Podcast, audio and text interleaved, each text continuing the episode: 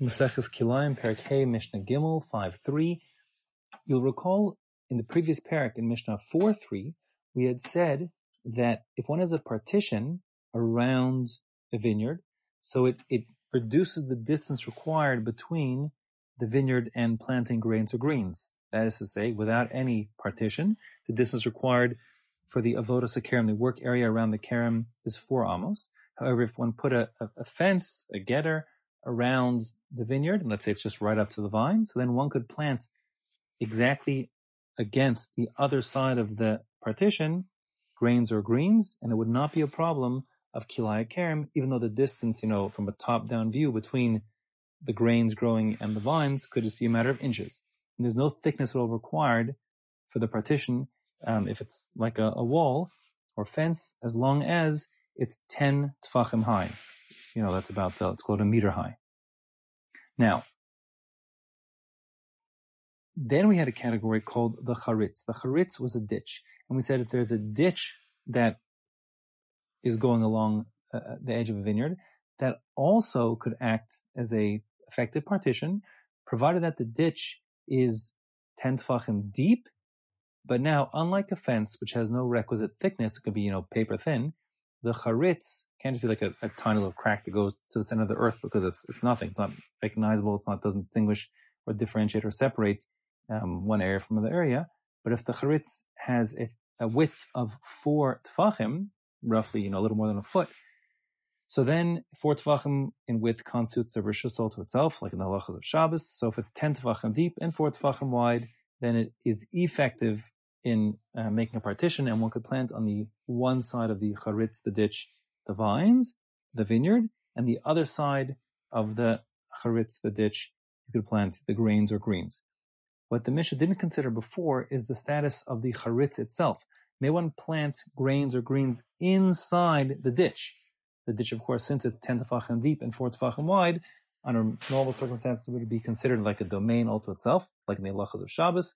So the question is, if you have a charitz, but instead of being on the outside of a vineyard, our Mishnah says if the charitz is right in the middle of a vineyard, so there are vines on either side of the ditch, the question is, may one plant grains or greens within that ditch? And the Mishnah says, charitz, if you have a ditch, shu over bekerem, it passes through the middle of a vineyard. Amok asara, it is 10 tfachim deep, I think about 91 centimeters deep. V'rachav arba, and it's four tfachim. Here, arba'a with a hey again. Tfachim, not amos, four tfachim, little more than a foot across. Rabbi Eliezer ben Yaakov Omer, imhaya mufulash, if it's also um, contiguous and extends mirosh hakerem vad sofo, from one end of the vineyard to the other end. So it extends the full length of the vineyard. Then, harehu, hare, ze nira kebein shnei karamim, it is clear that it is a separate domain between two separate kramim. Vizorim besocho, you are permitted to plant grains or greens inside that ditch. So again, Rabbi Eliezer ben Yaakov holds that if the charitz meets three criteria, first, it's 10 tefachim deep. Second, it's 4 tefachim wide. And third, it's mufulash, it extends from one end of the vineyard all the way to the other end of the vineyard. So then since it's only surrounded on, let's say, two sides on either side of the ditch, not on three sides or four sides, because it goes from end to end.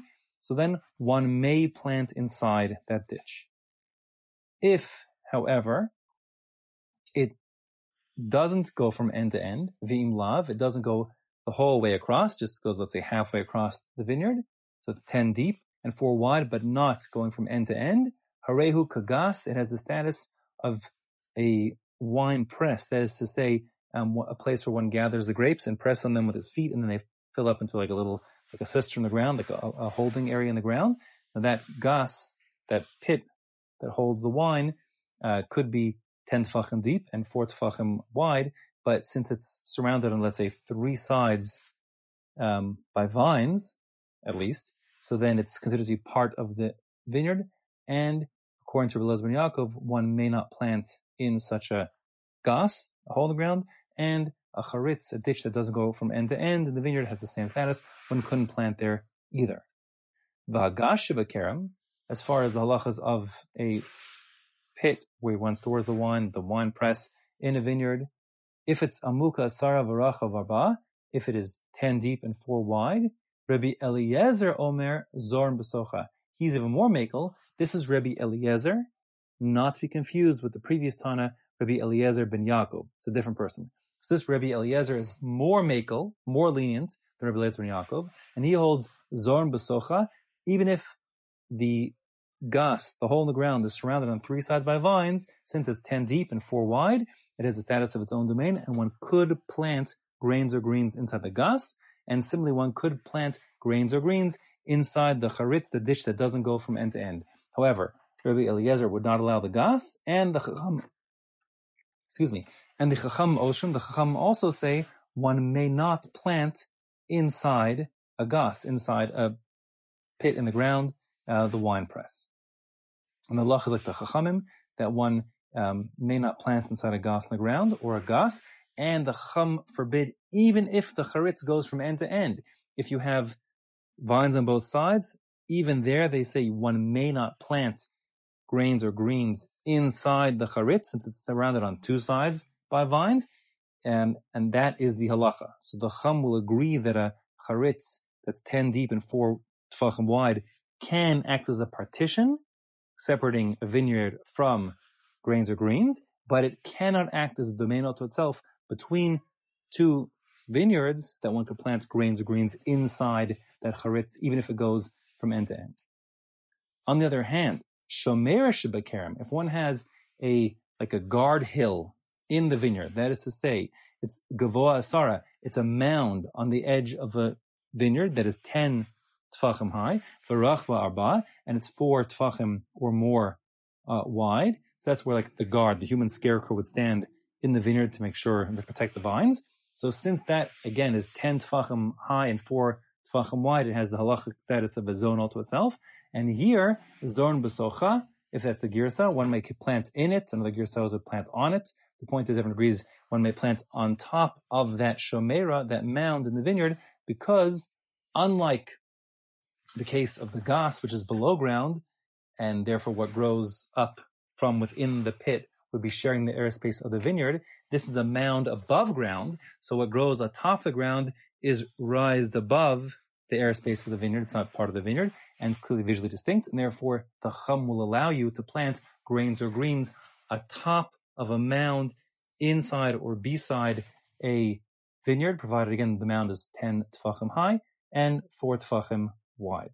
Vimhaya sear kosesh, if, I'll translate figuratively, if there are vines draped over that mound, so then ah, asur, then one can't plant on the mound anymore because the vines are sort of encroached upon it and it's no longer visually distinct.